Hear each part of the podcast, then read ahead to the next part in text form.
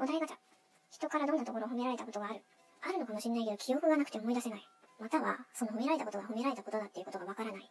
え、けなされたっていうことはすごくわかるんですけど、褒められたことに対して、この人は嘘をついてるなと思ってしまう。これはある種の脳のなんだ、癖みたいなもんなんだと思います。例えば顔の問題、容姿の問題に関して、その子の顔のパーツっていうのは、容姿っていうのは確実にブサイクで、だけれども、周りの大人っていうのは空気をすごく重んじるので、可愛いね、べっぴんさんだねとか、かっこいいねとか言うとする。でもやっぱり違和感を感じる。で、その子供の親のパーツ、確実にブサイクで、で、子供と同じ顔、パーツは。この場合、大人世界だと、その親に対しては、すごく自然にブサイクだなって笑い合うっていう空間が繰り広げられる。その時に子供に言っている言葉と親に言っている言葉が全然違うなっていう風に子供は敏感にキャッチします。その表現の違いに葛藤してどうして違うことを言うのか同じ顔のパーツであるのに。で、そこで褒めるっていうことには裏があるんじゃないかっていう風に思うようになった。つまり子供にはいい風に、いい気分にさせるけれども、実際は本当はそうは思ってないっていうか、ただ喜ばせるために言っていたっていう、周りの状況に合わせて。そういう風なことをだんだん情報として取り込んでいくと、褒められるっていうこと自体に素直に喜べなくなる。なぜなら似たパーツを持つ子供と大人に対して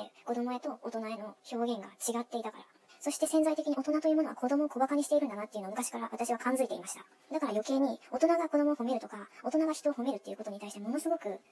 疑いの念を持っています。本当に言ってんのかな、この人って感じてしまいます。そういうのってどこでも行われてることなんじゃないかなってだからその面に私はすごく自然に、自然な形で絶望することができたんだなって、嘘をつかずに、ああ、嫌な世界だなって、素直に感じることができました。まあ、でもこれは私の性格の問題もあって、世の中にはそこまで細かいところまで考えるっていう子は、どちらかというと少なかった方だと思うし、こんな詳細な説明を求めてるなんてことは親、大人とか思いもしないだろうし、でもどこの部分に対してのそういう表現になるのかっていうのは、ある程度成長してからなんとなく分かってきたっていうのもあるな。まあ、大人になるについて、その人間関係の中で複数の仮面っていうものをととっつけ、は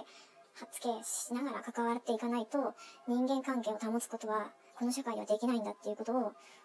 子供っていうブランドだけでもうその価値があるっていう幼少期の私や他の子供たちっていうのは理解できなかったっていうことなんですね。はい、もう一つだけ。さすがに喜べなかったプレゼントってある。これも覚えてはいない。そんなに。そんな覚えてるほどもらった記憶がないというか。一つ言うと、転校する時のそのさよならのなんか色紙とかあると思うんですが、あれは喜べなかった。理由は、正直、クラスメイトと全員仲が良かったなんてことはなくて、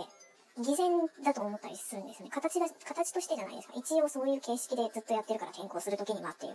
あの感じはすごく、なんか、実はちょっと気持ち悪かったっていうのは、今思うとあったかもしれない。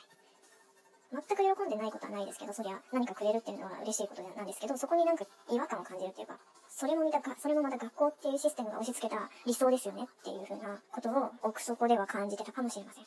はい、もう一個最後。なんで大人になると虫が苦手になりがちなの、まあ、子供でも苦手な子はいると思いますが、まあ、虫が苦手っていう理由を挙げると、足がこうものすごくいっぱいあるとか、あとなんかフォルムが気持ち悪いとか、なんかすごくジューシーに、ジューシーっていうか、みずみずしい感じが特にゴキブリなんかすごくみずみずしく見えて、あと動きとかもあると思うんですけど、まあ、気持ち悪いっていうのはそこそこの辺かな。そこになぜ気持ち悪さを感じるのかっていうのは、いろんな理由があるんだと思うんですけど、生理的な食品でも衣服でもアレルギーがあるように、虫にもそういった何かこうアレルギー反応引きに近いものを引き出すようなものがあったり、あとは内面の部分で自身が、己自身が持っている気持ちの悪さっていうのを虫が表現してくれてるんじゃないですかって。自分が自分を見て、キャー気持ち悪いって言ってるような光景。まあ、そういう風に見ると面白いかなとは思います。あ、最後って言ったっけ？さもう一個。もうもし全力で抱きしめるならどんな動物？昨日か一昨日かツイッターで黄色いヘビ、大きいヘビ見てて、めちゃくちゃ可愛かったから、ヘビに、ヘビかな？今は。その時々に変わると思うんですけど、あの黄色いヘビがめちゃくちゃ可愛かったです。ということでおやすみなさい。